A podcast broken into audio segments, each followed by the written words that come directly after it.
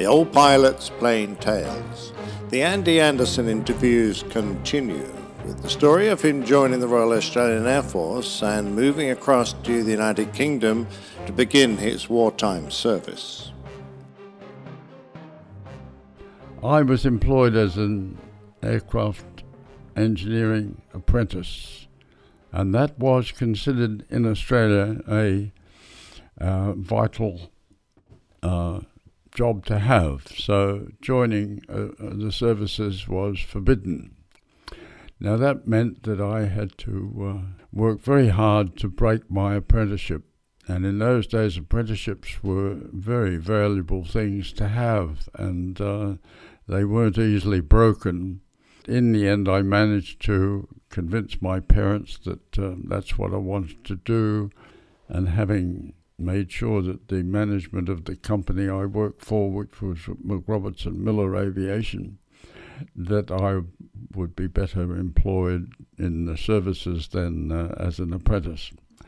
Eventually, the managing director, one uh, Mr. Horrie Miller, rang my parents and they agreed that we could cancel the uh, apprenticeship, which had run for two years at that time. So, having had my apprenticeship cancelled, I then immediately raced to the Air Force and, and signed up. So, it was some months after that that uh, eventually I was taken out of civilian life and uh, sent up to an airfield called Pearce RAAF station. And that was for the first two months almost pure square bashing uh, with very strong sergeant majors to look after us. Then after that, we then started flying training. Now I was sent from Perth across to Adelaide to an airfield uh, called Parafield, and there I started my training on Tiger Moths, and it was an absolute delight. Uh, you know, when I got airborne, I thought, you know, this is exactly what I wanted out of life. And fortunately for me, it all came terribly naturally. And uh, seven hours, 20 minutes later, I was sent solo. And uh, even that was even nicer to be all by myself.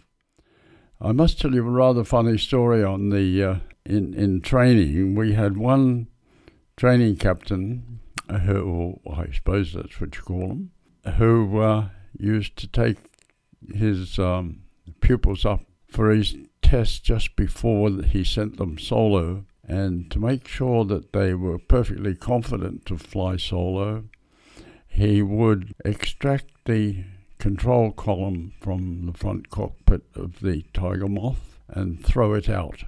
And the student would then be left thinking he was entirely in control of the aircraft. In fact, what the chap did was just to cut off a broomstick and paint it, and, and uh, of course he kept the control column to himself and threw the broomstick out.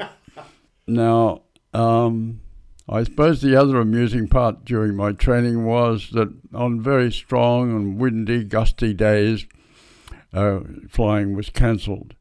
However, on one of these days when we had an extremely strong wind, the CO decided he'd show off and take a tiger moth into the air and fly it backwards. And uh, he demonstrated this to the uh, all the pupils.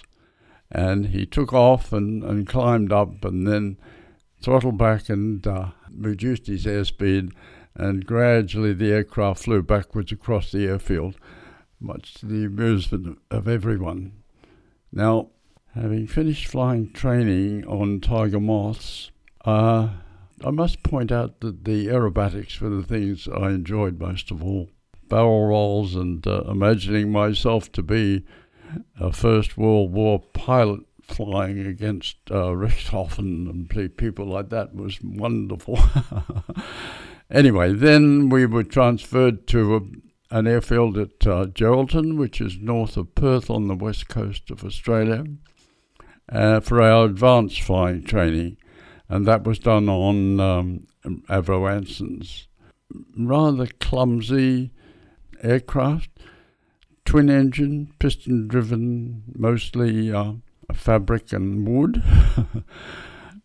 but if you could handle an Anson, you could handle most things. So, I mean, from that point of view, it was good. And uh, we did our, all our advanced training, like bombing and things like that, from this this this um, Avro Anson.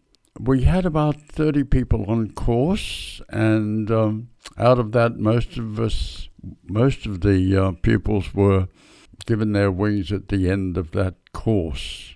There were about six people chosen to become uh, commissioned officers, and fortunately, I was one of them, which was very good. I'm, I must tell you an amusing incident that happened at Geraldton. We had a, a, a passing out parade, of course. Our wings were presented to us and the CO, who was a very well known uh, aviator from the First World War and very well known in Australian aviation history, his name was uh, Norman Brearley, and he was uh, became a um, group captain, was in charge of our AAF Geraldton. Now, at the passing out parade, all the uh, the pupils were marched past the saluting dais my mother, who was very helpful in my career, uh, actually came up to Geraldton, which was quite a journey, and was present for the passing out parade. Now, the amusing part of this story is that there is always, uh, in any parade, a marker. And usually he's the guy that stands at the right hand end of the column so that everyone else could march according to where he wanted them to go. So when you started off in your march, the sergeant would always call by the right, quick march, and that meant that you would take your bearings from that marker. When it came to a, suit, uh, a saluting dais, the sergeant major would call out, eyes right, and everyone except the marker would turn their heads right to the saluting dais. So I was the only one that wasn't allowed to turn my head to the right because I had to keep my eyes straight ahead so that the whole parade would know where they were going. My mother, who was sitting in the front row among all the VIPs, saw me and of course, she said in a very loud voice, That's my son.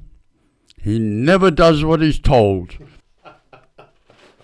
and of course, it drew quite a laugh from, from, the, from the audience. So after Geraldton, I was then uh, anxious to get overseas, of course, as we all were.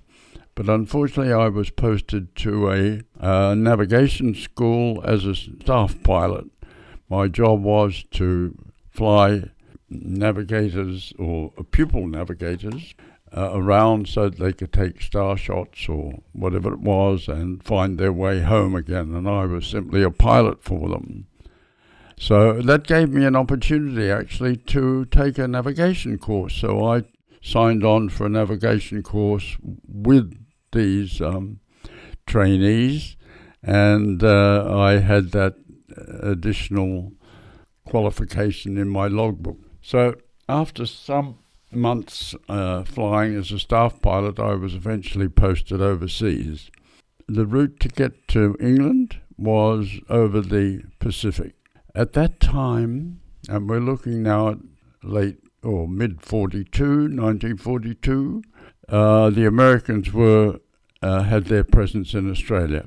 And we obviously treated them well because by the time we got to America, the Americans were all over us. They, they really loved the Australians. You couldn't possibly walk into a bar uh, without them buying you a drink. I mean, you didn't have to put your hand in your pocket for anything. We arrived at San Francisco and then we on trained, as they say, and had a very slow trip across America to Boston. After some days cooped up in this train, everybody was getting very fed up. So the CO, who was a uh, a flight lieutenant guy, but he wasn't a air crew. He was ground staff. He was in charge of this uh, this uh, on train across America. So by the time we got to Salt Lake City, uh, he was most concerned about how fed up everybody was, cooped up. So since it was a long layover in uh, in Salt Lake City to allow other traffic to go through on the same railway line, he decided that he would let the crew out of the train and have a march through Salt Lake City. Seemed a nice idea. So he managed to recruit a, a band. It was the local fire brigade band, and they turned up at the railway station. Then he got all the air crew out, the band in the front, the CO, who was the, this flight lieutenant guy, uh, then the officers, and then the other ranks, the sergeants, were all lined up ready to go. And so the band struck up, and off we went marching into Salt Lake City. I think we'd covered about two blocks, and all that was left of the marchers was the CO up front. All the rest had peeled off, and they'd jumped into the bars and been welcomed by the Americans, and it took two days to wind, to round them all up and get them back on the train again. So there was a little extra delay there. Anyway, we we got to uh, a camp near Boston, Camp Miles Standish, it was called, and another good fortune struck me in that some of our people on this draft caught scarlet fever. Now, that can be transmitted easily. So the whole draft of crew were uh, isolated in Camp Miles Standish. Now, after a couple of days, the Americans took pity on us, so they gave us all a test. That is, some people had it, some people didn't have it. So they sectioned the people who didn't have it and said, the best thing for you to do is to have a bit of a holiday and, uh, and until these other people recover. Now that was magnificent because we were then allowed to escape from Camp Miles Standish, and we were entertained by people in uh, in Boston, and uh, some people called Mr. and Mrs. Pettit, asked me if would I like to stay in their magnificent mansion, and that was really quite a pleasure. They had two beautiful daughters, and you can imagine it. Uh, at the age of twenty, I I was uh, uh, enthralled with the whole thing. I think the one mistake I made was uh, when they took me to their very upmarket tennis court and they supplied me with a racket and the right shoes, and, and we played tennis for a bit. And then all the rest knocked off and left me on the court by myself. And of course, being young and uh, vigorous, I wanted a little more tennis. And there I made my big mistake. From the tennis court, I called up to them as they were all sitting in rows on the um, on, on the seats looking over the tennis court, I called up and said, "Would anyone like a?" I I daren't say it. Would anyone like a knock up? no, that was a dreadful thing to say, and of course I didn't realise. And suddenly the whole place went deadly hushed and I was very embarrassed. I, I, I walked off the court. anyway, the rest of the time was spent magnificently in Boston. I thoroughly enjoyed it. I had my 21st birthday as a guest to Harvard, and they had an, an internal uh, party for that night. So somebody raked around and found me a, an ordinary civilian dress, and uh, I turned up, took my uniform off, uniform off, and put on civilian clothes, and joined in the celebrations, and it was absolutely wonderful. And I wasn't caught out until late in the evening when I walked into the pool room and uh, threw some billiards onto the table and started playing billiards with three balls. And of course, somebody else walked in and said, Where did you learn to play billiards? We only play pool here. And at that time, the person that had invited me had actually been back to his room, dressed himself in my uniform, and and appeared in front of everyone. so therefore, that was a sort of grand end to a perfect 21st birthday. Right, we then took a train down to New York where we were put on very fast, um, uh, uh, what was then a very fast ship called the Mauretania, and that sailed solo across the Atlantic. Idea being that it could outpace any U boat, so it wasn't included in a convoy. Uh, as you know, big convoys only um, progressed at the speed of the slowest ship, and the slowest ship was round about eight knots. So the Mauretania steamed steamed along, and we had lots of Americans and uh, and uh, our small draft of Australians going over to the United Kingdom. We arrived in Scotland, and we on trained down to Brighton and that was our what they call our PDRC, our personnel reception and departure base.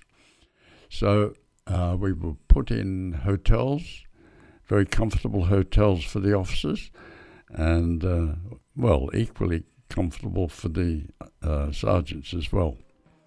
Uh, we then waited there for a posting. We're going to leave it there for now. And in the next plain tale, we'll hear how Andy gets on on his wartime squadron.